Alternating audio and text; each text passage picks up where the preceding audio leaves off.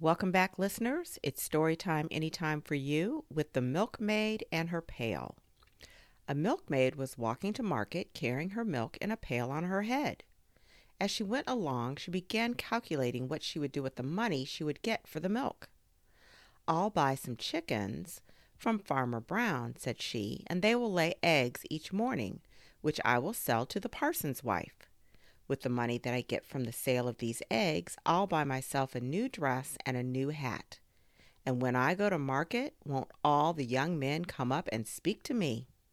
Polly Shaw will be that jealous, but I don't care. I shall just look at her and toss my head like this." As she spoke, she tossed her head back. The pail fell off and the milk was spilt. So she had to go home and tell her mother what had happened. "Oh, my child," said the mother, "do not count your chickens before they are hatched." Do not count your chickens before they are hatched. What do you think that means? How might you say it a different way?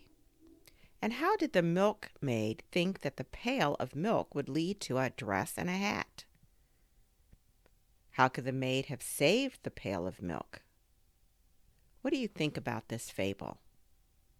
We hope you'll join us for another episode of Storytime Anytime for You when you're in the mood for listening to a tale. Until then, please take good care. Bye-bye.